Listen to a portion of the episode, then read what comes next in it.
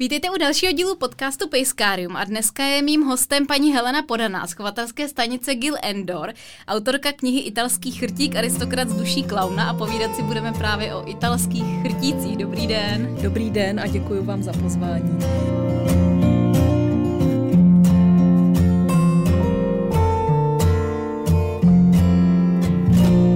No já moc děkuji, že jste dorazila. Uh, natáčela jsem už podcast o vypetech, mm-hmm. ale přiznám se, že italský chrtík je pro mě asi ještě větší neznámá než vypeti. Protože o nich nevím téměř nic. Vlastně jsem přemýšlím jako marně, jestli jsem uh, osobně nějakýho poznala. Myslím si, že ne. Jako um, někde na výstavě se mi třeba potkala nebo tak. A první taková věc, která se mi s nima asociuje, že to musí být úplně křehoučtí pejsci. Uh, tak možná pojďme na začátek říct, jestli je to opravdu tak, jestli jsou opravdu tak křehcí, jak vypadají, protože je to asi nejmenší z chrtů, že jo? Ano, italský chrtík je nejmenší z plemen chrtů. Je vlastně menší než vypet. Podle standardu má uh, rozpětí v kohoutku 32 až 38 cm. A samozřejmě to, co dělá chrtíka chrtíkem, je elegance a gracieznost. Takže samozřejmě budí dojem velmi křehkého psíka.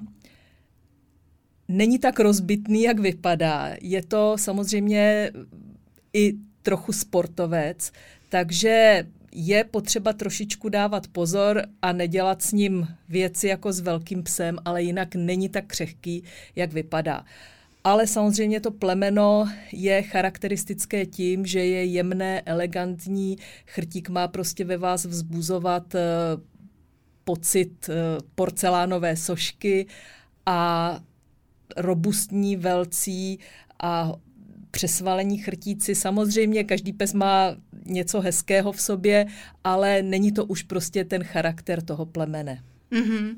No tak samozřejmě chrti jsou eh, jako typičtí tím, že jsou takový atletičtí, štíhlí. Já mám teďka doma kanadského retrievera k němu Stafforda, takže to je zase úplně hmm, jiná mm, opačná, jiného. opačná kategorie, kde je to prostě pes, který má uh, hrubší tu stavbu těla celkově prostě uh, je úplně uh, odlišný, ale uh, pojďme je srovnat uh, ve, ve vztahu k těm dalším plemenům chrtů.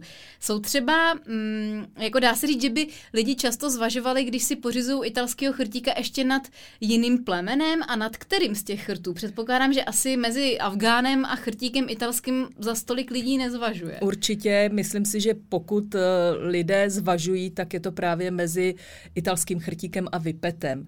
Vypet je vlastně středně velký chrt je daleko sportovnější, eh, samozřejmě jako víc vydrží lidi, kteří rádi dělají různé aktivity, tak radši si pořídí vypeta eh, i na dostihových drahách a v tom sportovním využití toho chrta. Eh, ten vypet je samozřejmě takový jako silovější pes.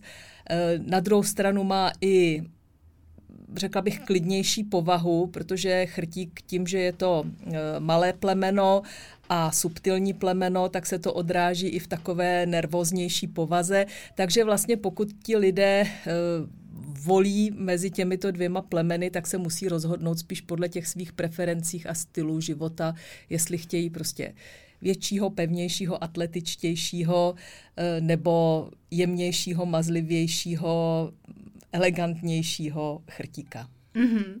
A uh, co se týče těch větších plemen chrtů, je tam třeba některý, uh, který by jim byl uh, podobný třeba tou povahou trochu? Tak já zas úplně do detailu neznám ostatní plemena, teda mm-hmm. pokud se týče povahy, samozřejmě znám je spíš z té své historie, co, co chrtíky mám, ale nikdy jsem teda jiné plemeno neměla, ale myslím si, že všem těm chrtům je určitě dána taková eh, ta povahová nezávislost, chytrost, asi jiným způsobem, než jak někteří lidé čekají. Prostě je to, je to pes, který je svůj, který eh, respektuje pána, ale zároveň chce, aby respektoval pán i jeho.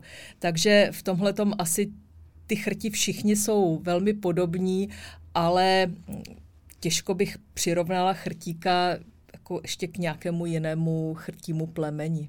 Mm-hmm.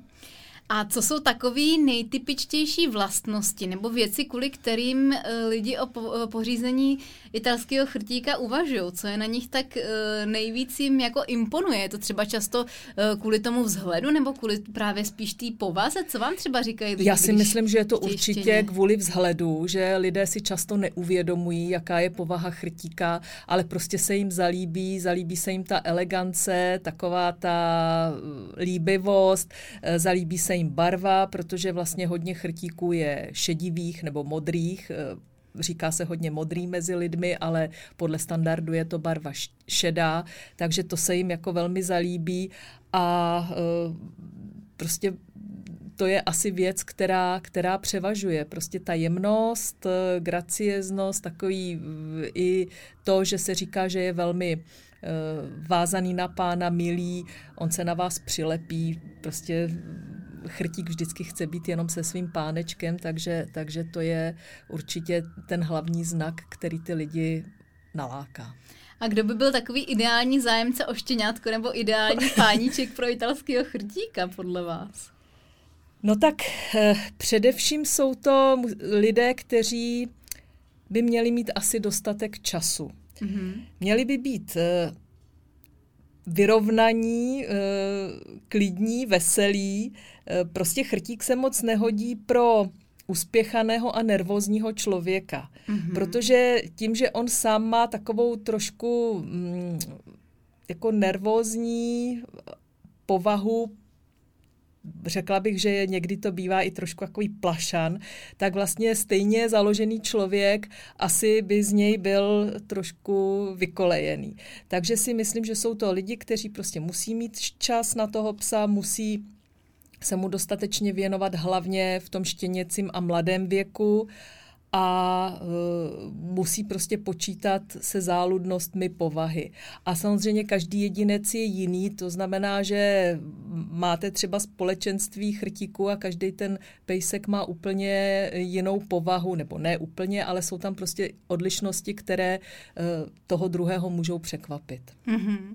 A vy, když jste si pořizovala úplně prvního, nevím, jak je to dlouho, ale co vás na tom uh, plemeni tak zaujalo? Proč jste si ho tenkrát pořizovala vy? No, uh, já jsem si pořídila chrtíka v roce 1985, což je teda hodně, hodně uh, dávno. A byl to nápad mého manžela. Já jsem spíš tíhla k teriérům a chtěla jsem si pořídit bulteriéra dokonce. Aha, no tak to je hodně velký je to, rozdíl. Je to velký rozdíl. Ale my jsme s manželem jezdívali vlastně ještě než jsme se vzali, tak jsme jezdívali se dívat na výstavy a líbili se nám různí psy, líbili se nám jak třeba ty teriéři, tak se nám právě líbil uh, i ten italský chrtík. A můj muž uh, jednou přišel z akvaristiky na Praze 7 a říkal, tam měli v akvaristice, přišli tam nějaký lidi a měli tam krásný štěňátko italského chrtíka. A já si myslím, že toho bychom si měli pořídit. Tak vlastně potom, jak jsme jezdívali na ty výstavy, tak jsme se dívali po italských chrtících. Tenkrát jich bylo strašně málo, to znamená, no, to jeli jsme říkám. na výstavu a byl tam jeden nebo dva. No ale uh, tak jsme se pomalinku začali, začali uh, o to plemeno zajímat a spíš uh, jsem byla teda jako ty dnešní začátečníci, že se mi líbil prostě ten vzhled, líbila se mi ta barva, tenkrát byly spíš béžový, takový ty, čemu se dneska říká Izabel, tak prostě toto nás lákalo. A když můj manžel odjel na vojnu tehdy po absolvování vysoké školy a já jsem zůstala sama, tak jsem si říkala, pořídím si štěně, abych eh, měla teda nějakého kamaráda, abych to nějakým způsobem přečkala.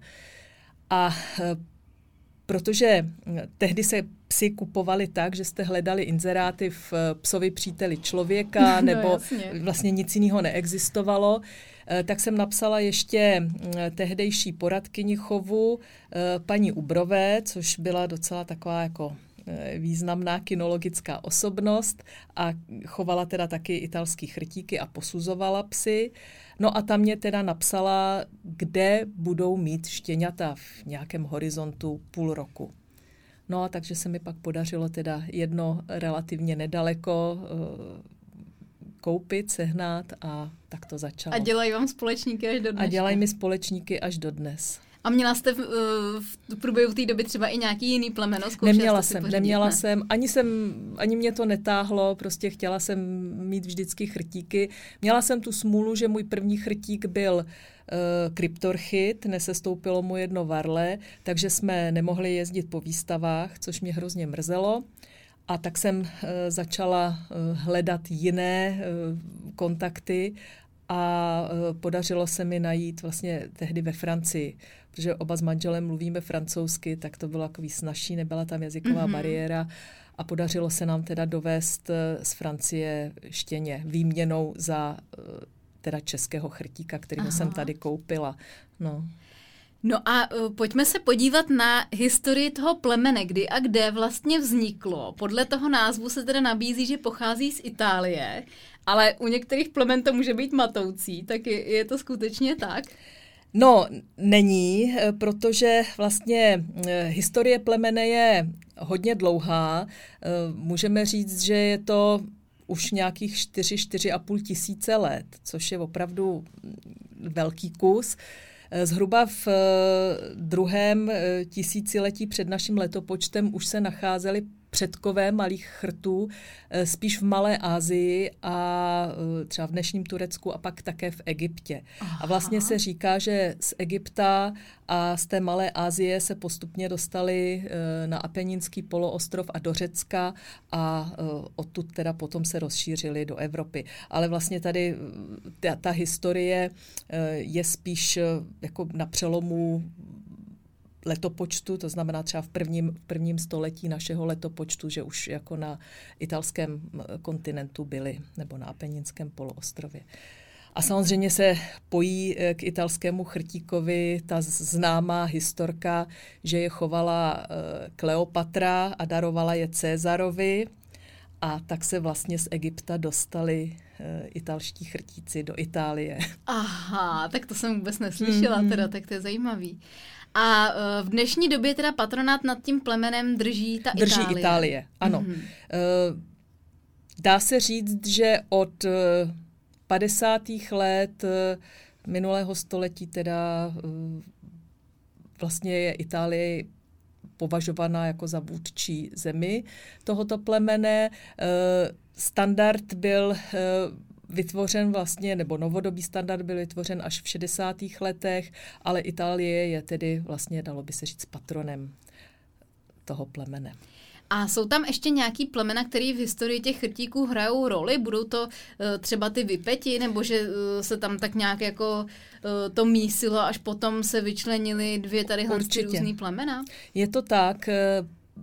Vlastně existovaly vždycky malí chrti, eh, rozšíření teda především, především eh, v Evropě a na britských ostrovech.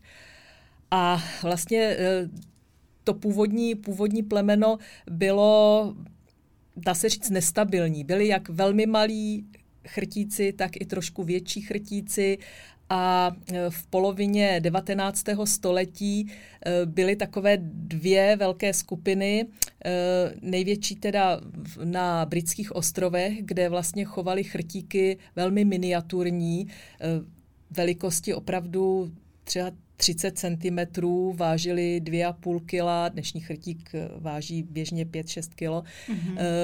A vlastně to plemeno eh, se miniaturizovalo záměrně, to znamená, chovalo se tak, aby byly co nejmenší, připařovali se tam třeba eh, miniaturní teriéři, a to plemeno vlastně v té druhé polovině 19. století začalo dost trpět eh, těmi znaky toho, té miniaturizace toho nanismu mývali hodně kulatý hlavy, vypouklý oči, strašně malý zuby, pochopitelně spoustu zubů chybělo. Mm-hmm. A pak vlastně v Evropě, eh, teda v, jako v kontinentální Evropě, tam zase existovala skupina spíš takových eh, robustnějších chrtíků, větších chrtíků. A eh, když potom teda ve 20. na začátku toho 20. století eh, už opravdu vyvstala nutnost to plemeno nějakým způsobem revitalizovat, tak se vlastně začaly vozit psy z Anglie sem, z Itálie, z Francie, z Německa do, na britské ostrovy a to plemeno se snažili teda nějakým způsobem revitalizovat. Byl to docela jako složitý proces, relativně krátký, když to tak vezmeme, když to začalo zhruba v roce 1910. Pak nastaly války, eh, které zase tohle úsilí hodně uh, zlikvidovali, hmm. protože mm, prostě v té době uh, toho válečného konfliktu ty lidi neměli co jíst sami a opravdu ti psi umírali hlady. Hmm. Uh, ty chovy víceméně zanikaly a teprve až po té druhé světové válce se začalo to plemeno zase znova revitalizovat, hlavně v Německu a v Rakousku a e, tam vlastně najdeme i e, připařování vypetama. Zase vypet je vlastně historicky mladší plemeno než italský chrtík, Aha. E, takže e, ten vliv, ten vliv e, těchto těch dvou plemen se prostě v té novodobé historii italského chrtíka pořád promítá. Dokonce se říká, že e, každý italský chrtík má ve svém rodokmenu vypeta někde vzadu. A opravdu, když hledáte, dneska existují uh, breed archivy, uh, kde se můžete dostat až do nějaké třeba desáté, jedenácté generace, tak tam opravdu ty vypety i v těch uh, zakládajících chovech chrtíků najdete. Mm-hmm. A dá se dneska říct, že třeba nějaká země, která by byla vyloženě mezi chovateli známá tím, že má um, nějaký výrazně kvalitní ty pejsky, nebo je jako opravdu takovou uh, ctí mít třeba chrtíka právě uh, z tohle státu a tak dále, nebo se to takhle nedá rozdělit? Jestli třeba uh, z té Itálie by byla opravdu jako uh, super si pořídit štěně nebo třeba nějakého uh, krycího psa potažmo sem do Čech a tak dále. Jsou tam nějaké takovéhle odlišnosti? Myslím, že dneska už to tolik neplatí, eh, protože díky tomu, že všichni můžeme cestovat, eh, byl daleko větší rozmach chovu, eh, máte přes internet a sociální sítě daleko větší možnosti kontaktu s lidmi, tak dneska vlastně bych řekla, že už neexistují takové ty výlučné země. Ale samozřejmě Itálie, Francie, Skandinávie to byly, to byly, dejme tomu, v takových těch 80. Eh, 90. letech nebo i na začátku 21. století, to byly země, které eh, patřily mezi ty zaslíbené, odkud, odkud vždycky stálo za to tu novou krev přivést. Poslední léta to byly i země bývalého Sovětského svazu a Rusko. Eh, tam hlavně v tom Rusku eh, ta situace byla taková, že eh, oni nakoupili zvířata právě z těch nejlepších chovů z Itálie, z Francie, dokonce z Brazílie, ze Skandinávie a založili si na tom teda vlastní chovy. Takže se vlastně poslední léta po Evropě hodně dovážely i e, zvířata z Ruska, z Ukrajiny, z pobaltských zemí a podobně. Mm-hmm. A jak je na tom ta populace u nás? Kolik jich uh, tady vůbec je? Já vlastně si ani nedokážu představit, jak moc početný plemeno to je nebo není. Poslední léta, což myslím, že je tak jako posledních zhruba deset let, nebo 8 let, je to plemeno hodně populární a počty chrtíků, který se e, rodí ročně, neuvěřitelně stouply. E, třeba ještě před nějakými 15-20 lety se rodilo třeba 100 chrtíků nebo 70 štěňat ročně a dneska je to běžně 200 nebo i lehce přes mm-hmm. 200. Takže ten chov jde hodně nahoru, pokud jde o kvantitu, ale ne vždy ta kvalita tomu odpovídá. Hmm. Já mám totiž pocit, že posledních pár let docela ty chrti všeobecně, a nevím, vnímám to asi v souvislosti s těma vypetama, ale mám pocit, že jsou docela jako populární. Hmm. Nevím, jestli je to jenom můj dojem, nebo jestli to skutečně tak je. Je to tak, je to tak, ten zájem je obrovský. Eh, v covidové době to bylo příšerný, to hmm. fakt jako všichni lidi se zbláznili a každý chtěl, eh, protože měli všichni spoustu času, tak se rozhodli, že si pořídí psa. Doufám, že jim to teda vydrží, hmm. těm, co si to štěně tehdy pořídili, ale ten zájem byl veliký. Hmm. To každý den chodilo několik mailů eh, s poptávkou štěňat. A jak je to z hlediska mm, třeba krytí v zahraničí a importu psů ze zahraničí a tak dále? U některých plemen, eh, zvlášť když jsou třeba méně početný, tak je docela standardem jezdit na to krytí do zahraničí. Já mám pocit, že ta eh, komunita těch chovatelů je třeba mm, jako taková, jak to říct, víc uvědomělá a eh, snaží se oživovat tu krev a nekrýt furt tím jedním a tím samým psem a tak dále. Tak jaká je ta situace u těch chrtíků? Je tady jako dostatečná chovná základna nebo se třeba často vyjíždí do zahraničí? Myslím, že chovná základna je dostatečná, ale zároveň je tady poměrně, eh, nebo je tu několik chovatelů, který dávají přednost tomu jet do zahraničí a přivést eh, nějakou novou krev. Máme to štěstí, že vlastně eh, třeba v Polsku se eh, to plemeno taky neuvěřitelně rozmohlo, to znamená, je tam, je tam poměrně velký, velký množství psů, který jsou pro nás atraktivní tím rodokmenem. Není problém dojet do Francie, do Itálie, eh, v Německu je teda taky velmi široká základna. Takže eh, je zde několik chovatelů, kteří opravdu hledají zvířata podle buď teda těch předků, nebo třeba podle výkonu eh, na dostizích a vybírají si teda zahraniční partnery. A pak je tady samozřejmě hodně chovatelů, kteří kryjou tím, co je teda tady u nás k dispozici, což neříkám, že je špatné, mm-hmm. protože myslím si, že uh, na tom nejsme vůbec, vůbec zle, pokud jde o kvalitu, ale uh, vzhledem k tomu množství, jaké se rodí, si myslím, že by ti chovatelé měli být možná trošičku takový opatrnější. Mm-hmm. No a pojďme se přesunout trochu k vzhledu a e, k tomu zevnějšku. E, existuje u chrtíků něco jako mm, různé linie, které by se třeba lišily ať už nějakou stavbou těla nebo e, Jinýma znakama u některých plemen se třeba i rozlišuje výstavní a pracovní linie. Jsou tam i velikánský rozdíly, eh, které se týkají eh, toho zevnějšku, toho vzhledu toho psa. Tak mají to tam eh, chrtíci takhle, že by třeba byly různý typy, já nevím, větší, menší, robustnější a tak? Všeobecně bych řekla, že ne, že ten chrtík si prostě udržuje ten svůj vzhled tak, jak má být. Samozřejmě eh, jsou chrtíci, kteří eh, běhají dostihy, eh, ale neznamená to, že by takový chrtík byl jako hrubý nebo neelegantní. Mm-hmm. Je třeba trošku osvalenější, upřímně řečeno, já moc nevnímám rozdíl mezi nějakou výstavní a dostihovou linií. Vidíme spoustu uh, dostihových šampionů, kteří jsou zároveň i šampiony krásy a opravdu patří ke špičce v obou těchto těch aktivitách.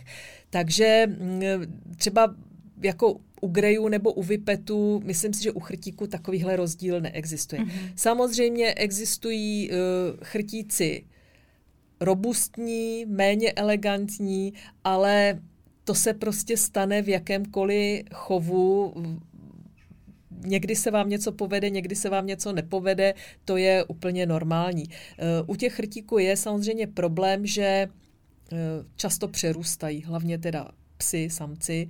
My mm-hmm. máme standardem danou uh, tu maximální výšku 38 cm, uh, ale ne každý pes se v tom udrží. Řekla bych, že je docela vysoké procento těch zvířat, který přerostou. Není to žádná tragédie, uh, pokud teda tihle psy žijou svůj život jako, jako mazlíčci a dělají radost eh, normálním lidem. Já osobně nejsem moc eh, zastánce toho, aby se ti přerostlí psi pouštěli dál do chovu, což se teda občas děje. Mm-hmm.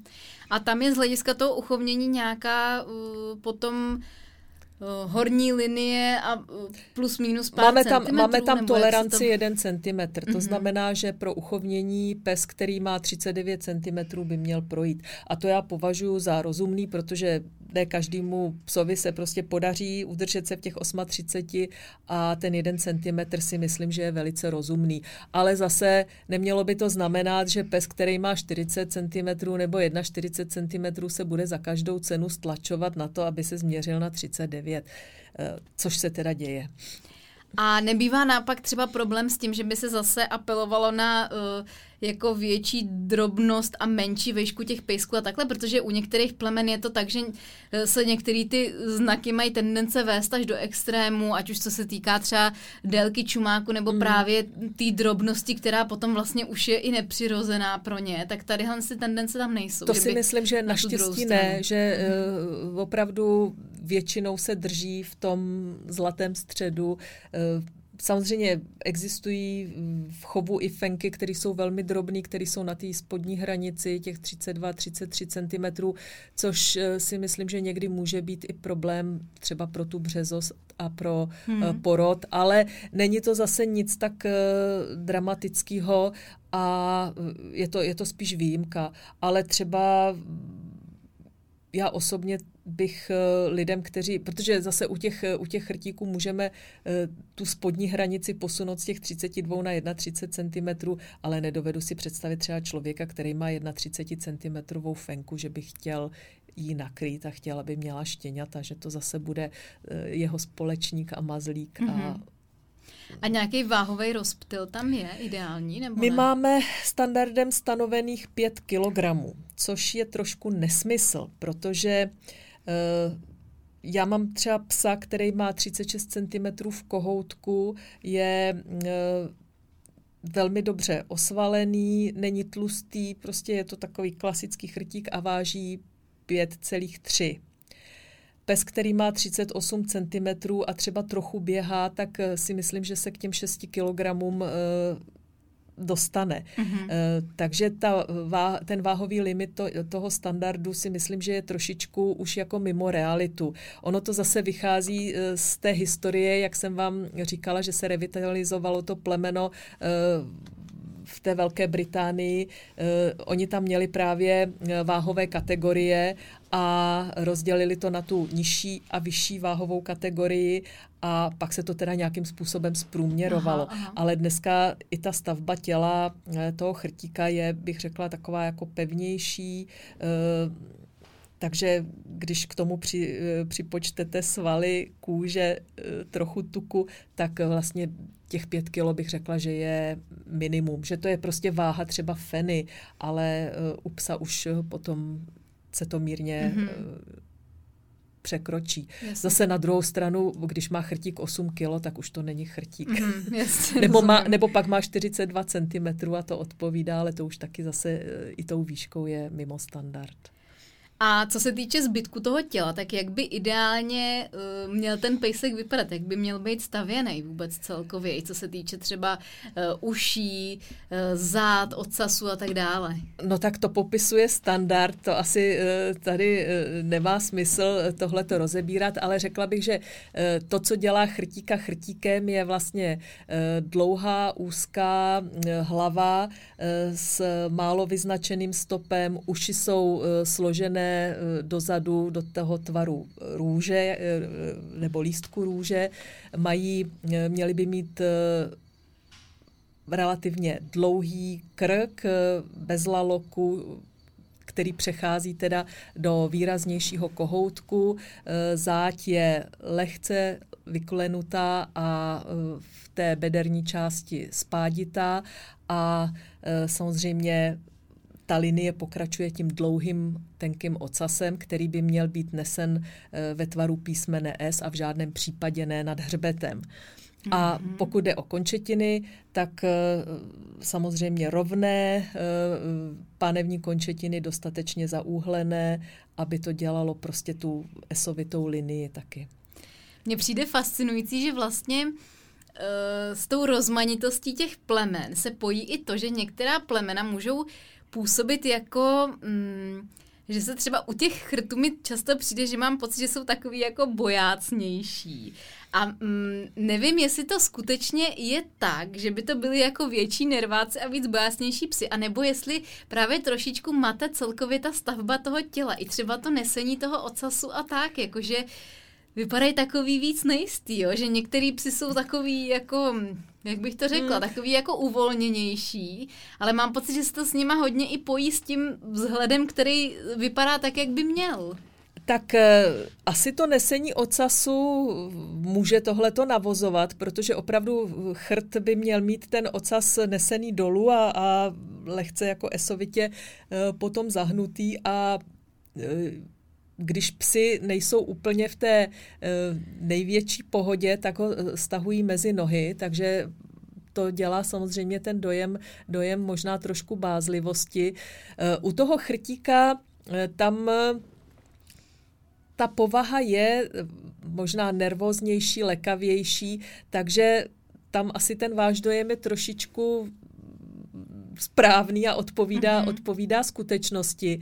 Ale zase eh, spíš to musíme brát tak, že ten chrtík eh, by se měl cítit pohodlně a uvolněně v té své společnosti a k cizím lidem přece jenom by měl být trošku rezervovaný. To Není to nemus... retriever prostě. No, ne, ne, jako samozřejmě je, je většina psů, který okamžitě na vás skočí, začnou vás olivzovat, budou se s váma kamarádit, ale jsou i psy, kteří prostě cizí lidi až tak nemusí a nepustí si je tolik k tělu a prostě trvá to nějakou chvíli, než toho člověka poznají. Ale k svému pánovi se takhle samozřejmě nikdy nechovají, to je pro ně uh, ten, ten uh, největší miláček.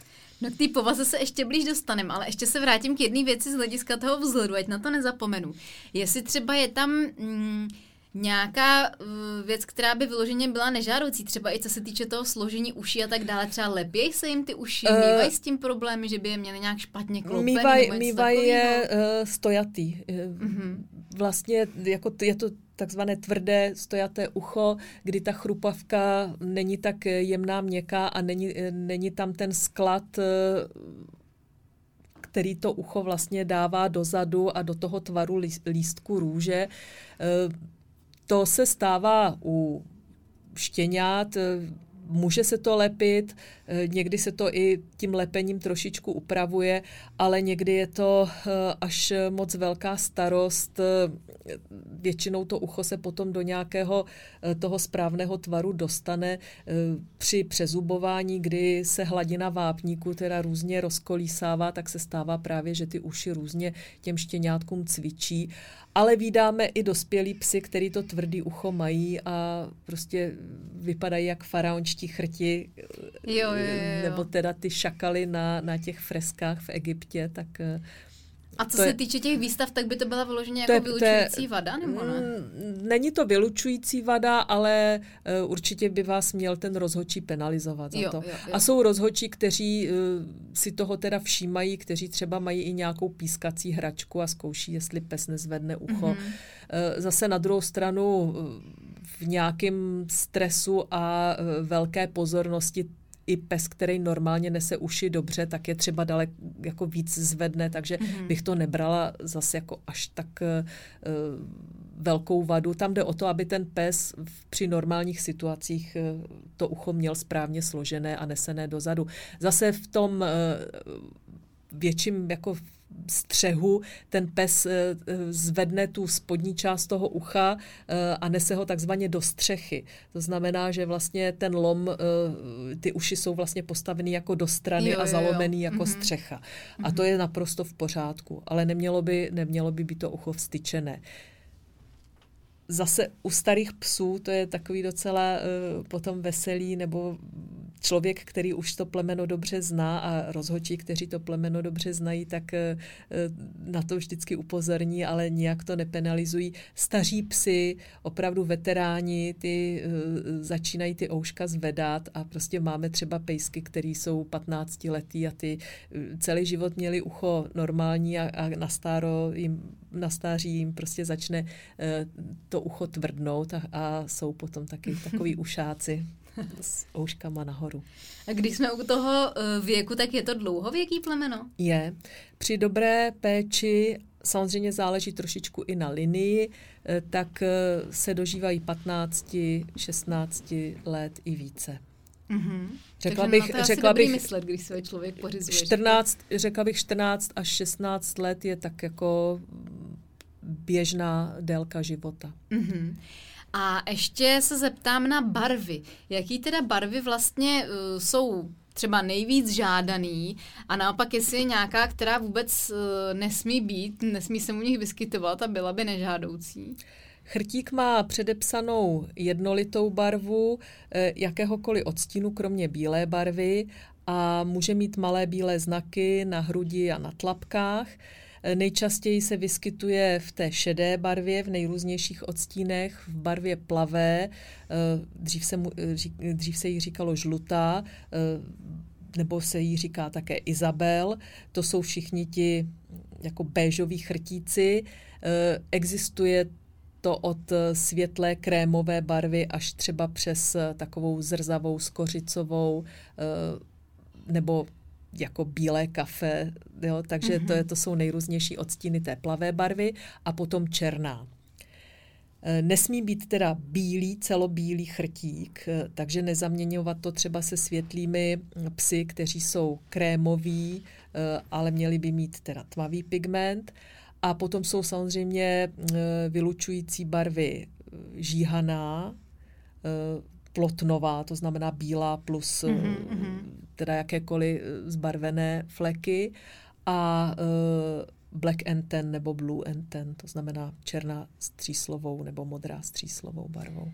Dá se říct, že by některá ta barva byla vyloženě v kurzu a i na, že by ji hodně lidi vyžadovali, protože když si to vezmu třeba Eh, na příkladu Stavbula, kde je teďka extrémně populární ta modrá barva, ale nesou se tam s tím i nějaký zdravotní rizika a mm, mám pocit, že ani není teďka dovolený už spojovat vlastně dva modrý jedince. Mm-hmm. Tak eh, je tam taky nějaký takovýhle trend u těch chrtíků? Uh, většinou, největší zájem vždycky byl o ty modré, šedé chrtíky. Poslední dobou je velkým trendem ta krémová barva. Všichni mm-hmm. chtějí mít krémově zbarveného chrtíka. Eh, samozřejmě i ta plavá barva eh, je docela žádaná. Asi nejmíň eh, žádaná je černá, což je teda moje nejoblíbenější barva a podle mě jako černý chrtík je nejkrásnější a nejelegantnější, ale samozřejmě záleží vždycky na vkusu každého. Takže asi modrá, šedá a ta krémová. Ale souhlasím s tím, že s tou, že s tou modrou, šedou barvou jsou spojené problémy zdravotní, nebo zdravotní, eh, prostě eh, chrtíci, kteří jsou zbarvení šedě, anebo eh, plavě nebo Izabel s modrým faktorem, to znamená, mají tam pigment modrý, tak je tam možnost, že budou trpět takzvanou alopecí barevných mutantů, eh, color dilute alopecia, eh, CDA je zkratka, která, kterou teda komunita chrtíkářů dobře zná. A tam eh, vlastně pokud pejsek má teda dilutní geny DD od obou rodičů, tak se může stát, že mu začne vypadávat srst eh, v oblasti eh, kohoutku, páteře, přes bedra až mm-hmm. k mhm. ocasu. I na hlavě teda potom dochází k vypelichávání té srsti. A je to vlastně nevratný proces, je to způsobený tím, že v tom chlupu se jinak ukládají ty zrna s tím barvivem eh, porušují kutikulu toho chlupu a zalamují se a vlastně ten, ten chlup, jak vyrůstá, tak okamžitě se hned zalomí a eh, vytváří se teda ta lisá místa. Je to u chrtíku docela časté. Vlastně eh, lidi se potom ptají, co se to děje, že, že pes začíná mít najednou jako vypelichanou srst. Eh, zhruba v roce to u některých psů začíná, ale u některých se to může objevit až třeba ve třech letech. Eh, všichni potom chodí k veterináři, eh, hledají příčinu a samozřejmě se mm, dělají testy na nejrůznější věci, jestli nemají nějaké plísně a alergie, eh, jestli jim dobře funguje štítná žláza, ale myslím si, že u šedě a plavě zbarvených chrtíků s modrým faktorem, to znamená bez černého pigmentu, je to dost častá diagnóza. Prostě. Mm-hmm.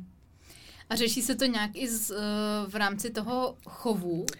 Že by se třeba takový pes vyřazoval potom z chovu, nebo ne, že by neřeší, test, ne, neřeší se to, ne, neexistují na to testy, dělají se teda v, v tuhle chvíli uh, některé DNA testy na uh, ty barevné geny, uh, ale uh, ani výzkumy zatím nepotvrdili, jak to vlastně s tím je, protože zjistili, že ty dilutní jedinci můžou, ale nemusí trpět eh, touhletou chorobou. Mm-hmm. A vlastně nevědí zatím příčinu, proč někteří, kteří mají teda oba ty dilutní geny, tak eh, přesto teda eh, tím CDA netrpí a jiní psy trpí.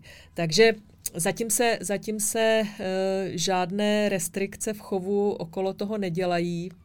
Myslím si, že nikde na světě, nejsem si jistá, jestli v Americe má americký eh, klub nějaké eh, omezení. Mm-hmm. Tady jde spíš o nějakou etiku chovatele, že pokud se mu to v chovu vyskytne, tak asi by takového jedince dál neměl používat do chovu a měl by asi upozornit třeba lidi, kteří mají po tomhle jedinci psy, tak jako, že se to tam vyskytlo. Jasně. A co jsou nějaké takové další zdravotní uh, souvislosti v rámci toho plemene, který uh, je třeba trápěj, nebo uh, nějaký testy, které jsou podmínkou uchovnění a tak? Mají tam takového něco? My nemáme žádné podmínky nebo zdravotní testy jako podmínku k uchovnění.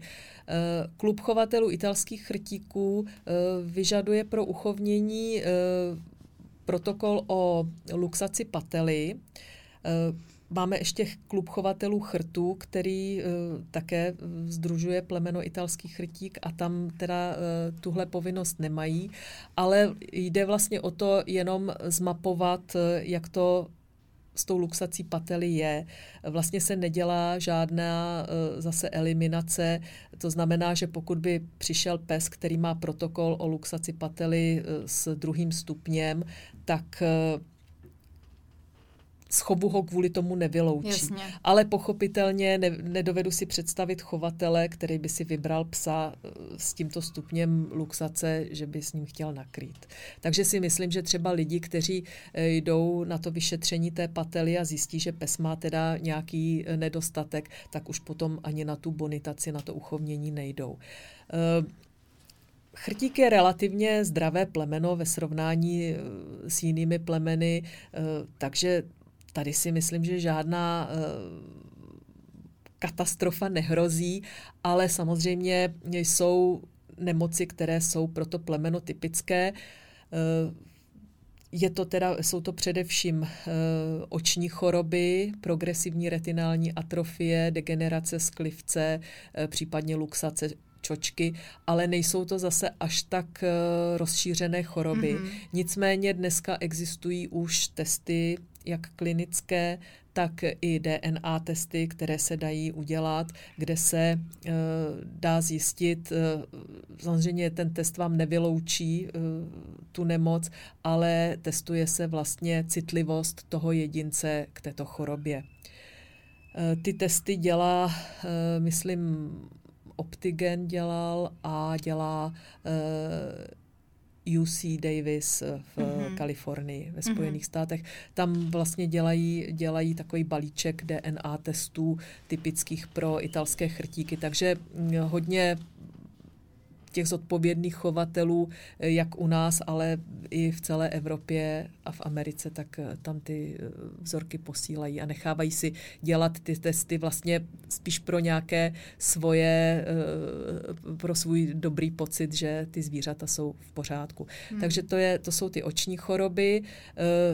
Spolu s tím, když už se dělají ty DNA testy, tak je určitě vždycky dobře dělat i klinická vyšetření na ty oční choroby, protože ta progresivní retinální atrofie má mnoho mutací a stále se objevují nové a vlastně ten, ten DNA test pokryje jenom jako určitou jednu mutaci a může existovat jiná. Přičemž při tom klinickém testu se dají zjistit ještě i jiné mm-hmm. problémy teda u těch, eh, u těch očí. Eh, degenerace sklivce to je velice časté onemocnění u chrtíka a je to degenerativní onemocnění, to znamená, že se zhoršuje věkem, kdy vlastně se zahušťuje sklivec a může nějakým způsobem buď vychýlit eh, tu čočku nebo způsobit až její utržení. Zase je to, je to eh, choroba, eh, která se sice vyskytuje u poměrně hodně jedinců, ale nemusí mít žádnou progresi, žádný pokrok. To Jasně. znamená, že třeba u psa ve třech letech se zjistí, že jsou tam nějaké drobné náznaky a v tomto stavu to může vydržet do 6 do 7 let. Takže zase spíš jde eh, o to, to sledovat a vědět a mm, i v tom chovu mít prostě povědomí o tom, jak, jak to v té linii vypadá.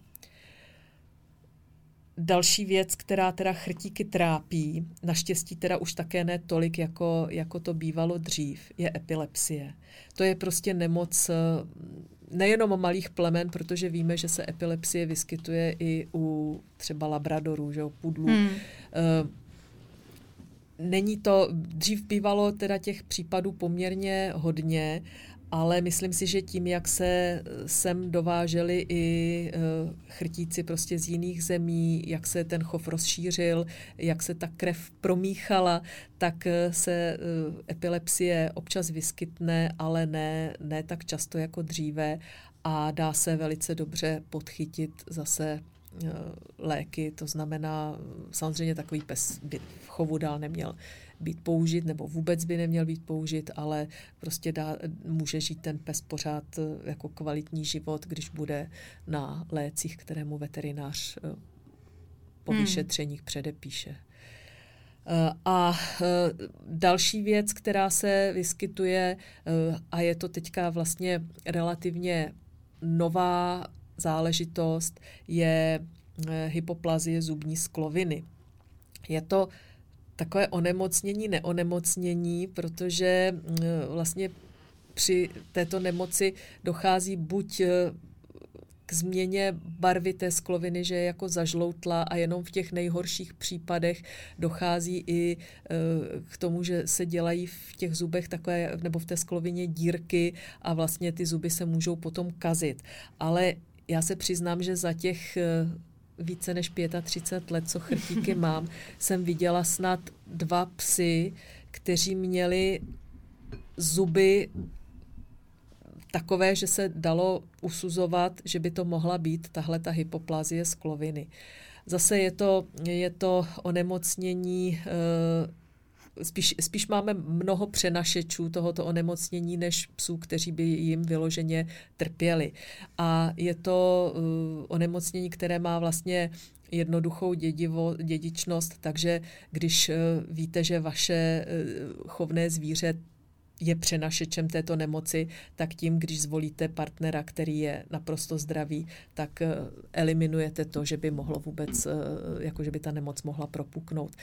A to je taky jeden z testů, který se, který se dělá, který dělá eh, poměrně dost laboratoří a dělají to i v té Kalifornii. No, uh, další moje otázka směřovala tam, jestli vlastně z hlediska toho zdraví a těch testů, ať už na ty oči nebo třeba tohle sto, tak jestli mm, je vlastně mezi chovateli standard ty vyšetření dělat, ačkoliv nejsou povinný k uchovnění.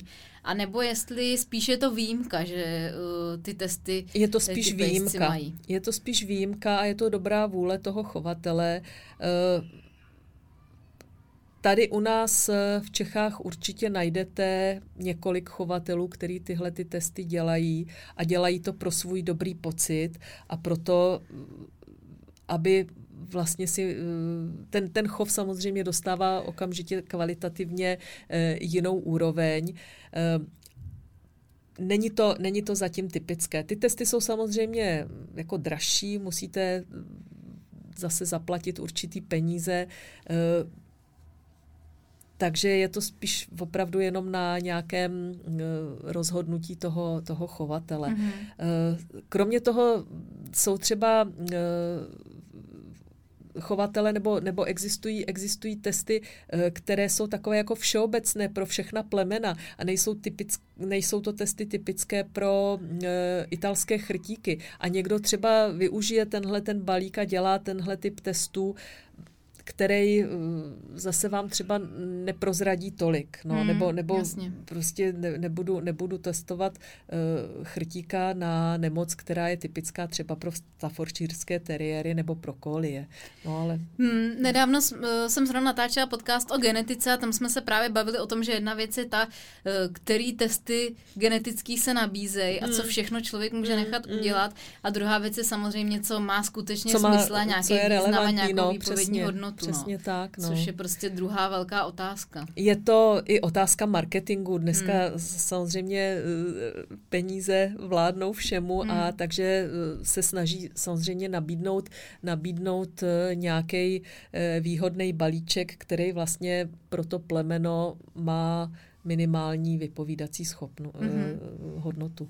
Ale suma sumárum by se teda dalo říct, že to plemeno spíš eh, je fit, že to není je úplně fit, nějaký... určitě, mm-hmm. určitě. Řekla bych, že eh, ty případy těch, těch eh, nějakých zásadních problémů zdravotních se dají spočítat opravdu na prstech ruky. No. Mm-hmm. Není, není to tak, že, by, že eh, máte velkou šanci, že budete mít nemocný zvíře. Ale zase na druhou stranu myslím si, že i chovatel, který se snaží udělat pro to maximum, tak nemůže zaručit, že se tam něco nevyskytne. Jasně. To je to, že někdy lidi si myslí, že je to samospasitelný. Prostě když si kupujete živý zvíře, tak vždycky je tam určitý riziko a e, buď máte, buď máte důvěru k tomu chovateli a věříte mu, anebo prostě koupíte zvíře odkud, odkudkoliv a nevíte vůbec, co tam jako vzadu hmm, je. No, hmm, je, hmm. je, to, je to strašně citlivé, citlivé a složité téma. No.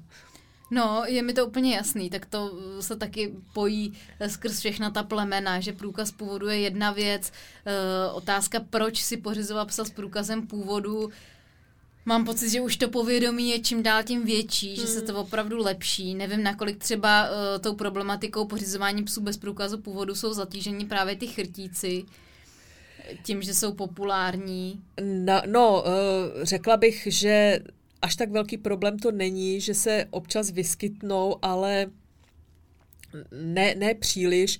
A prostě vždycky jsme varovali před tím, aby si lidi chrtíka bez průkazu původu zásadně nepořizovali, protože tím, že eh, chrtík pro uchovnění nemá vlastně žádné velké podmínky, eh, to znamená víceméně ta zvířata, která se nedostanou do chovu, nejsou uchovnění, neprojdou tou bonitací, tak už musí mít opravdu nějaký zásadní uh-huh. problém. Takže eh, prostě když někdo chová na psově bez bonitace, tak podle mě je to opravdu, opravdu zločin, protože kolikrát se vymlouvá na to, že nemá čas zařizovat, zařizovat spoustu těch administrativních věcí. U Chrtíka je to prostě absolvování jedné akce, bonitace, kde, kde ho posoudí, změří, zjistí jeho soulad se standardem a to je všechno. To znamená, nemusí, nemusí chodit na žádný výstavy, nemusí splňovat žádný zkoušky. Řekla bych, že je to tak jednoduché, že člověk, který eh, chce chovat a má prostě v sobě alespoň nějakou špetku z odpovědnosti, tak to musí bez problému absolvovat. Takže takový eh, opravdu to eh, já, já se nechci podřizovat ničemu, to je mm, špatná hra. Už jenom z úcty k tomu plemeni vlastně. Určitě, jo? určitě, jo, jo. protože to je, tak já, já to neuznávám u žádného plemene, ale myslím si, že ty chrtíci, i když teda jejich počet eh, stále roste, tak pořád to není eh, nějaké jako velkopočetné plemeno nebo hodně populární plemeno, jako jsou třeba buldočci, čivavy, pudlíci, yorkshíři, hmm. takže eh, vlastně tady by, tady by ta komunita měla být tak pevná a tak svázaná prostě tím hmm. průkazem původu že to snad je jako mimo jakoukoliv jinou diskuzi. No. No a to, že z toho neplynou žádné podmínky, jakože když si pes, teda když si pes, když si člověk pořídí psa s průkazem původu, tak s ním potom musí absolvovat nějaký výstavy a tak, tak to už snad jako je všem jasný, když mm. taky se pořád s tím setkávám, mm, no. Mm, mm. Uh, a jsou třeba, nevím, jestli vůbec máte přehled, ale uh, i teďka se vlastně už poslední dobu hodně stírají ty finanční rozdíly, protože dřív ty finance byly taky jeden jako z důvodu, proč si člověk pořizuje psa bez průkazu původu. Ale mně přijde, že ani to už jako v dnešní době není ten argument, proč bych vůbec o tom měla hmm. uvažovat. Nevím, jak je to u těch chrtíků, jako ani vlastně nevím, eh, jako v jakém třeba orientačním rozmezí se pohybuje ty částky za to štěně. Co, co a? Tak je to všecko otázka nabídky a poptávky. Hmm, Musím říct, že eh, ty poslední roky a eh, ta covidová doba ty ceny asi trošku vyhnala moc nahoru, ale prostě, já nevím, no, i e, ty lidi, kteří nabízejí zvířata bez průkazu původu, tak si říkají kolikrát jako nehorázné částky. No právě, no. Takže e, tohle, tohle je když si vezme no, člověk, že to je parťák třeba na těch 15 Přesně tak. let. E, tak. Ta pořizovací cena samozřejmě je relativně vysoká, ale na druhou stranu péče o toho psa a e, potom já nevím, veterinární e, péče vás stojí stejně e, tolik nebo možná i víc. No, no. Navíc pokud se stane nějaký problém, prostě nějaký úraz nebo, nebo něco, tak zaplatíte opravdu dneska velký částky. Myslím si, že veterinární péče je na úžasný úrovni, na hmm. vysoký úrovni, ale prostě zaplatit se to musí. No. Jasně. Uh, no dobře, tak pojďme ještě se podívat na nějaké aktivity, které jsou pro chrtíky vhodný, anebo vlastně jak jsou vůbec na tom z hlediska té náročnosti na pohyb. Je to uh, vyloženě gaučák, který bude celý den se mnou koukat na televizi a uh, nebo ten pohyb potřebuje, protože je to prostě chrt a do jaký míry? Tak je to chrt, tak pohyb potřebuje. Na druhou stranu není zase e, nutný s ním chodit denně pět kilometrů. E, pokud tu možnost máte a pokud je hezký počasí, tak určitě bude šťastný, ale je spoustu psů, kteří e, jsou hold gaučáci, jejich páneček nemá tolik času, je to temperamentní plemeno. Je to plemeno, které ten pohyb určitě ocení, takže měl, pokud si člověk chrtíka pořizuje, tak by primárně měl vědět, jestli má teda tolik času a tolik eh, fyzické kondice, aby s ním mohl nějaký aktivity dělat.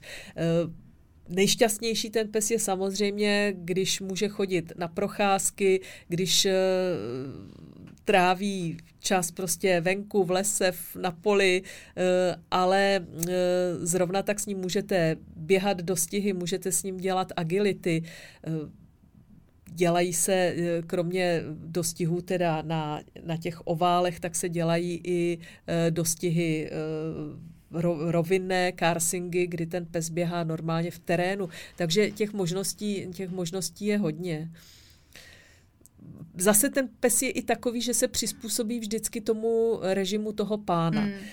Pokud jste lenošný člověk a trávíte většinu času doma a máte chrtíka, tak on si na to taky zvykne. Samozřejmě potřebuje na procházku potřebuje trošku tu energii ze sebe vybít, jinak, jinak vlastně ztrácí trošku té, toho charakteru, který to plemeno má. Jasně. Uh, ale povinnost běhat s ním dostihy nebo povinnost eh, chodit s ním eh, každý den dlouhý túry určitě není. Asi to není úplně jako když si pořídí člověk belgického ovčáka, že eh, by mu nedal vyžití a byl by opravdu z toho nešťastný oba dva. Že? že... Zase ten pes samozřejmě by měl mít i nějakou aktivitu, která ho za, e, zaměstnává mentálně. Hmm. Protože pokud ten pes vlastně jenom doma leží, tak e, ten jeho mozek taky, Jasně. taky zakrňuje. To Takže super, že to zmiňujete. Chrtík není, chrtík není pes na drill a na povely, ale zase na druhou stranu má rád, když má nějaký zaměstnání a když eh, v něm nějakou tu aktivitu eh, vybudíte a prostě ten mozeček mu zaměstnáte. To si myslím, že je důležitý. On si s váma bude rád hrát, nebo bude, eh, třeba chrtíci jsou šťastní ve dvojici, kdy si hrajou spolu, eh, když ho zaměstnáte, naučíte ho nějaké povely, tak určitě eh, jako ho to nějakým způsobem povznese výš, ale není to povinnost, no. A mývají často lidi jenom jednoho? Nebo je to uh, takový, že když si pořídíte jednoho, tak pak už chcete dalšího? Když si pořídíte jednoho, tak hodně lidí uvažuje, že si pořídí ještě druhého. Já si myslím, že chrtík v té dvojici uh, určitě vynikne je šťastnější. Pro toho pánečka je to možná i jednodušší, že ty dva se spolu víc zabaví, takže a v páru vypadají opravdu vždycky elegantnějc. Pak jsou lidi, kteří, kteří tomu propadnou tak, že prostě přidávají a přidávají, nebo když začnete chovat, tak vás to samozřejmě nutí něco si, něco si nechat. Ale řekla bych, že asi tak jako je jedna velká skupina, která má jenom jednoho chrtíka a je jedna velká skupina, která si prostě v zápětí, nebo ne v zápětí, ale prostě třeba po dvou letech, po třech letech pořídí dalšího. Mm-hmm. A řekla bych, že ty dva chrtíci, že je taková jako ideální sestava. No a ještě mi řekněte, jak jsou na tom z hlediska mm, takový jako pohodlnosti. Já mám pocit, že chrti eh, všeobecně jsou takový psy, který mají rádi jako měkký pelíšky a teploučko a takový jako Určitě. jako pohodlíčko. Tak je to fakt takhle. Je, je. Já si uh, myslím, že prostě ten, kdo si pořizuje chrtíka, musí počítat s tím, že uh, sice mu pořídíte pelíšek a on v něm nějakou chvíli bude ležet, ale především chce sedět a ležet v křesle na pohovce a být u vás blízko. Uh, že to není pes, který ho někam, někam zavřete. Eh, já tady mám nový koberec a mám tady bílou sedačku, tak ty budeš v předsíni. To si prostě eh, nemůžete chrtíka pořídit. Ten pes chce být pořád u vás a prostě má rád ty vyšší uh, místa, takže vždycky si vyskočí na křeslo, na pohovku, na postel. Takže představa, že bych si pořídila chrtíka a neměl dovoleno chodit na gauč ani do postele, nikam, to asi úplně pro něj nebylo. To ne, to si myslím, že by nebylo. Rozhodně ne. Jako pouštět ho do postele, to je vždycky otázka, Jasně, ale, vnímá, ale ne?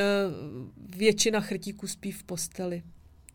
Co, co vím a co, co eh, takhle jako mluvím i s lidma, nebo i třeba eh, majitele štěňátek, kteří jsou samozřejmě na začátku velmi striktní. Ne, on bude spát v pelíšku, tak druhou noc už se pejsek nastěhuje do postele a pak tam spí. No a co jsem často viděla, tak oni i uh, často mývají takový jako pelíšky, takový ty kukaně, do kterých si můžou hmm. vyloženě zalíst, že jo?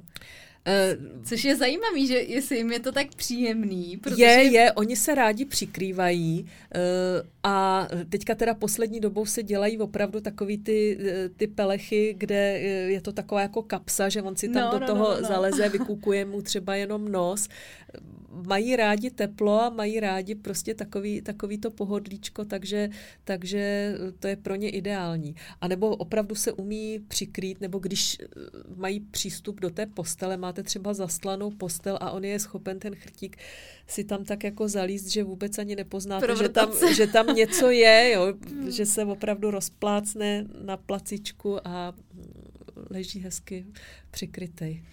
No a co se týče nějaký, bych to tak jako nazvala praktičnosti, ať už z hlediska toho, jak třeba zvládají teplý počasí, nebo naopak, jak to mají v zimě, a i z hlediska třeba údržby srsti a tak dále, tak jak to, jak to s nima je? Tak začnu od konce údržba srsti Prakticky žádná, protože mm-hmm. mají jemnou, krátkou srst, uh, která bych řekla, že téměř samočistící, není nutný je koupat, není nutný je kartáčovat. Když uh, máte pocit, že jsou třeba zaprášený, tak je jenom přetří třeba vlhkým ručníkem nebo žínkou. Mm-hmm. Koupání nedoporučuju, protože to zbytečně vysušuje srst. Samozřejmě v zimě nebo když je škaredý počasí a ten pes se někde zablátí, tak ho jenom uh, osprchovat uh, ze spoda mm, teplou vodou a vysušit. A jinak není opravdu nutný nic. Uh, v létě jsou velmi šťastní, spokojení, vyhřívají se na sluníčku, snášejí uh, vedra, uh, teda Každý pes musí mít samozřejmě přístup i do stínu, ale prostě nevadí jim, nevadí jim tolik mm-hmm. vedra jako jiným psům. Uh, jakmile se počasí skazí, začne pršet, začne foukat, začne být lezavo, tak to začne být i pro ně problém. jsou, jsou otužilci, ale spíš bych řekla, že je pro ně typický, že uh, nemají tohleto počasí rádi. V zimě jsou samozřejmě choulostivější. S tím souvisí tolik oblíbené oblíkání a populární oblíkání chrtíků. Eh,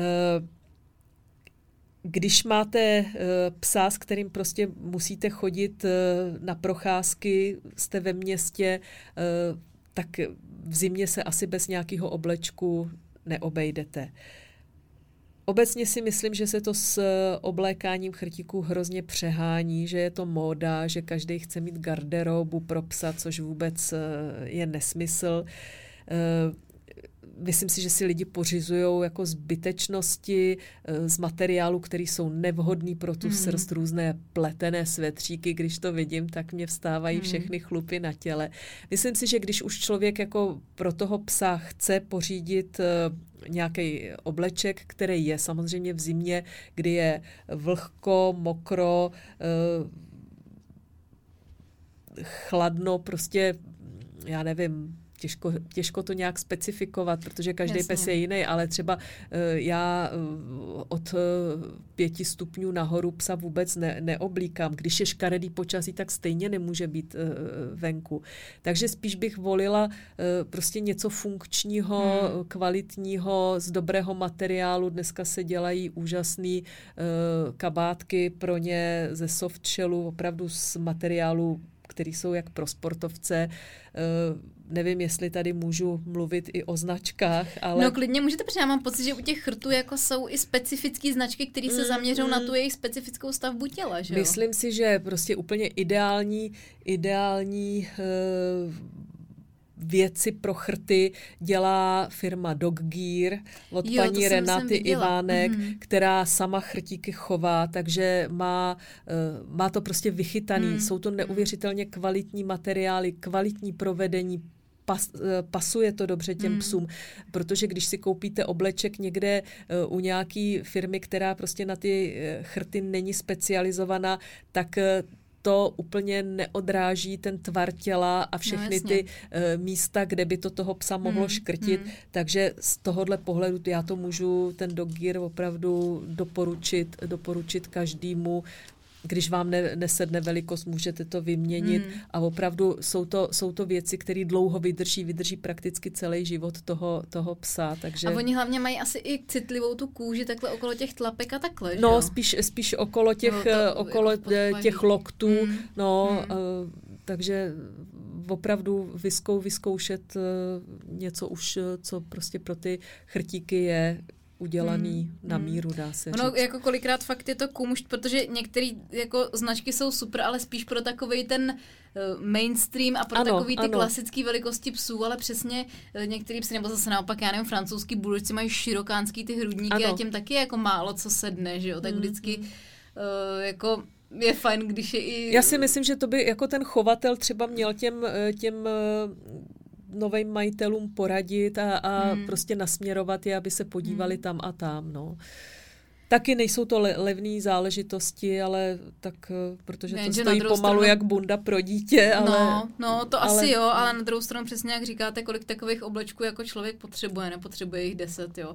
Paradoxně, si vlastně často říkám, že mm, by si člověk mohl myslet, že když tady budu natáčet podcast o plemeni, já nevím, jsme o naháčích, jsme se tady taky bavili hmm. uh, z hlediska toho oblíkání, tak bych si vlastně prvně řekla, tak to určitě uh, bude člověk jako podporovat a říkat, hmm. že hmm. pomalu, já nevím, ve 20 stupních už pes musí být oblečený a tak dále ale mám pocit, že čím zkušenější chovatele to jsou, mm. tak spíš jako razí tu střídmost a úplně Určitě. to nepřehánět. Selský a... rozum, mm. nepřehánět to, je to zvíře, je to pes, uh, i kvalita té srsti se trošičku jako obráží v tom, jo? Když, když eh, toho psa pořád do něčeho navlíkáte, tak samozřejmě ta kůže a ta srst tolik nedýchají.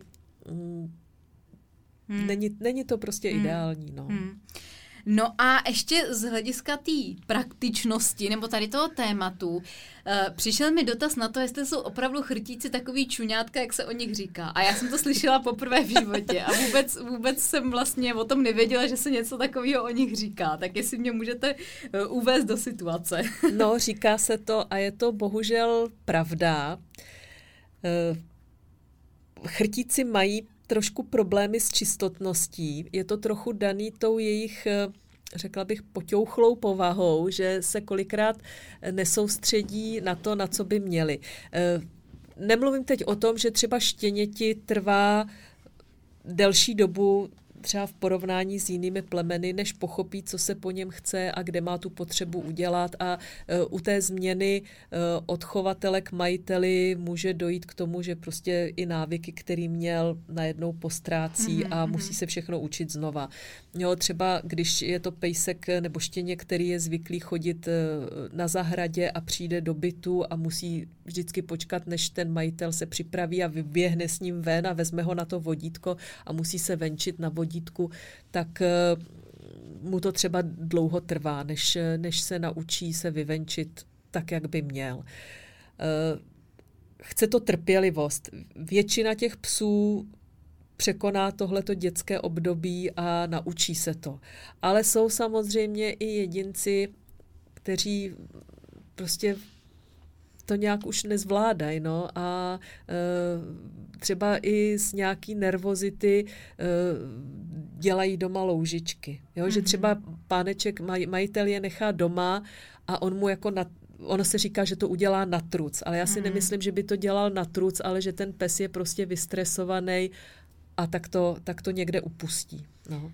No, je. ono úplně tady ty jako eh, naschvály, že by psi dělali to, je takový spíš, že máme tendence je poličtěvat ano, a trošku ano, jim jako tak, přisuzovat no, fakt no. ty lidské vlastnosti mm, a že oni mm, úplně mm. takhle asi nad tím nepřemýšleli, že no, by jako myslím doma si, přemítali celý přesně, dopoledne, no, co provedou. Teď, teď se mu vyčurám na pohovku. No. Ne, myslím si, že ten pes je opravdu jako vystresovaný z toho, že je najednou sám, ne, nezvládá tu situaci, tak hold eh, udělá někde tu louži. Co, co je teda typický zase pro štěňata a mladý psy, že se nesoustředí na kakání venku. Oni eh, fakt jako se stane, že vy s ním chodíte půl hodiny venku a on se třeba vyčurá, ale nevykadí se a přijdete domů a on zaleze do koutíka a tam se teda otočí a udělá tu hromádku. Když má klídek. Když má klídek, přesně. A zase, zase to trvá nějakou dobu, než eh, se to v té hlavičce mu srovná, než si uvědomí, že, že má teda i tu velkou potřebu dělat venku. Ale on je venku venku tak rozptýlený, prostě letí pták, eh, běží okolo jiný pes, projde někdo, nebo už už chce, chce vykakat a najednou projede auto a on, on se zase uh, přestane, ne, prostě nesoustředí se na to a počká si až v klidu v prostředí, které zná. Takže taky ze začátku trpělivost, netrestat za to, počkat, až eh, ten pes trošku jako mentálně dospěje. Já mám pocit, že ty chrtíci opravdu mentálně dospívají později, že, mm-hmm. že jim to prostě všechno trvá trošičku díl. Je to zase případ od případu, každý eh, pejse, každý štěně je jiný, ale eh, je to typický pro to, pro to plemeno, že eh, těch starostí bych řekla, že je asi eh, s tím štěnětem ze začátku víc v tomhle směru. Hmm. Tak to je zajímavý, ty vlastně, že jako, mm, no, že to, já jsem fakt o tom totiž vůbec jako nikdy neslyšela. Hmm. Hmm. no dobře, uh, budeme se pomalu blížit ke konci takové té základní části, ještě potom budu ma- pro vás mít pár otázek navíc. Nicméně by mě zajímalo, když by někdo chtěl si najít víc informací o italských chrtících, tak předpokládám, že ho můžeme odkázat na tu vaši knížku. Ani nevím, jak je to dlouho už to jste Určitě. napsala. Je, teď jste mě docela zaskočila, ale je to asi šest let. Aha. No, možná mamí sebou, můžeme se podívat pak na, na datum vydání, ale myslím si, že je to šest nebo pět, šest, sedm let. No. no já vím právě, že když jsem hledala uh, hosta na tenhle mm-hmm. podcast, tak spousta lidí na Facebooku mi vás doporučovalo, že právě máte na svědomí tuhle tu knížku mm-hmm. a že je mhm. úplně super. Takže, takže to může být určitě tip pro lidi, kteří by se chtěli dozvědět víc. Určitě knížka, dívejte se na uh, stránky klubu, kde uh, klubu chovatelů italských rytíků, kde jsou, kde jsou taky informace o plemení, informace o chovatelích. Uh, doporučuji dívat se na stránky některých chovatelů, kteří tam teda samozřejmě těch informací mají taky víc. Když si někdo chce pořídit chrtíka, Určitě by se měl jet podívat do některé uh, chovatelské stanice, vidět psa naživo, hmm. uh, aby si udělal obrázek, jak, jak uh, jednak to vypadá třeba v tom chovu, jak ty psy reagují, jestli, jestli je to to, co očekává. Hmm. Vybírat jenom podle obrázku nebo podle Facebooku není, není úplně ideální. Uh, Eh, trošičku já, já jsem asi opravdu ještě z té staré školy a ty sociální sítě mě někdy trochu děsí, že tam vám kdokoliv řekne cokoliv. A e, vyfiltrovat ty správné informace není jednoduchý, zvlášť když jste začátečník, tak e, prostě vám tam jsou schopní lidé napovídat e, i dost velký nesmysly. Hmm. Jo? Takže Ono to chce možná si i na to jako dát trošku času, protože já Určitě. mám pocit, že eh, Jo, fakt snažím se i tady připomínat, že to, že tady řešíme nějaký eh, věci, ať už co se týče výchovy, zdraví, eh, výcviku, plemen a tak dále, tak samozřejmě podává tady člověk nějaký pohled nebo nějaký konkrétní chovatel nějaký pohled. Já se teda snažím podle nejlepšího svědomí a vědomí vybírat ty hosty, ale uh, furt nemusí všichni vidět všechno úplně stejně, takže furt je potřeba nějak zapojovat to vlastní kritické myšlení a trošku si uh, hledat ty informace z více zdrojů, nechat si to usadit. Uh, Určitě, to je jako cené z více zdrojů. Určitě hmm. hledat uh, z více zdrojů. Uh, prostě bavit se, bavit se s lidma klidně jet se podívat do více těch stanic, hmm. vnímat, jak to tam vypadá, co vám řekne eh, ten, co vám řekne ten. Jako ty základní informace by měly být stejný, protože hmm, to prostě pro to plemeno typický je, ale každý má přesně jiný pohled, eh, může jiný věci vnímat trošku jinak, má jiné zkušenosti, eh, spousta lidí třeba ví věci, které já nevím, že jo, hmm. mají, mají jiný zkušenosti, než který mám já, takže rozhodně, rozhodně hledat eh, z více zdrojů. No dobře, tak jo, tak já pro tuhle chvíli moc krát poděkuji, že jste si udělala Jestli čas. máme no, ještě, určitě, ještě no, chviličku, já bych eh, chtěla zmínit jednu strašně důležitou věc, Povídejte. která se týká chrtíka. Chrtík eh, je pes, který ho nemůžete pouštět na volno. Dávejte si na to strašný pozor, protože hrozně moc chrtíků končí pod kolama aut a prostě dopadá to špatně. Eh, lidi si myslí, že jsou eh, chrtíci, že ho mají poslušného, naučeného, jenomže chrtík díky té své povaze, která je opravdu trošku taková jako nervózní a lekavá, tak eh, většinou v situaci, kdy vy nečekáte, že se něco stane, mm. prostě uh, najednou, najednou se něčeho uh, poleká, vyděsí, uteče, nechytnete ho, běhne ve zmatku pod auto a dopadne to špatně. Dávejte si na to strašně pozor. Ve městě, tam, kde jezdí auta, kde prostě chodí neznámí psy, nepouštějte nikdy psa z vodítka. Nikdy, nikdy. No, ono to vodítko celkově, kdyby se teda používalo víc, tak myslím si, že by všem mm. pejskařům bylo lépe. Bylo lépe jako, a odlehlo. Protože uh, zrovna nedávno ta kamarádka skrz sociální sítě zase připomínala, že vodítko rozhodně není ostuda. Mm. Když eh, k ní přiběhl nějaký pes a paní, uh, paní um, argumentovala tím, že jako holtý neposlouchá, co má dělat. No, No, tak ho na vodítku, na vodítku prostě. přesně, přesně. Jo, jako tak, takhle mm, jednoduchý to je. Mm. A on, člověk si často myslí, že to se mu stát nemůže a že má všechno pod kontrolou, ale teda jako přesně jak říkáte, koru těch psů, který jsou nervóznější a tak dále, tak opravdu uh, to chce být uh, ve střehu. Vy, vy nikdy nevíte, co no. se může přihodit. Prostě uh, projede motorka, práskne vejfukem, mm-hmm. pes se vyleká a zmizí. Jo? Mně se jednou stalo, že mě psa honil Dobrman, který měl zavázanou nohu v igelitu. Ježiš. A toho psa, toho mýho psa prostě děsil ten hmm. zvuk toho šustění hmm. toho igelitu a prostě zmizel. Naštěstí se teda našel, ale prostě těch případů, kdy se ten pes nenajde nebo se najde bohužel mrtvý, je hrozně moc. Je to, hmm. je to škoda a vlastně je to jedna z nejčastějších smrtí nebo příčin smrti chrtíka. A hmm. zvlášť v mladém věku, takže uh, Ať, ať, na to všichni, ať na to všichni pamatují a radši, radši bejt sráb a mít toho psa daleko víc na tom vodítku, než eh, si myslet, eh, ať má co největší volnost, ale může to hmm. dopadnout špatně. Hmm.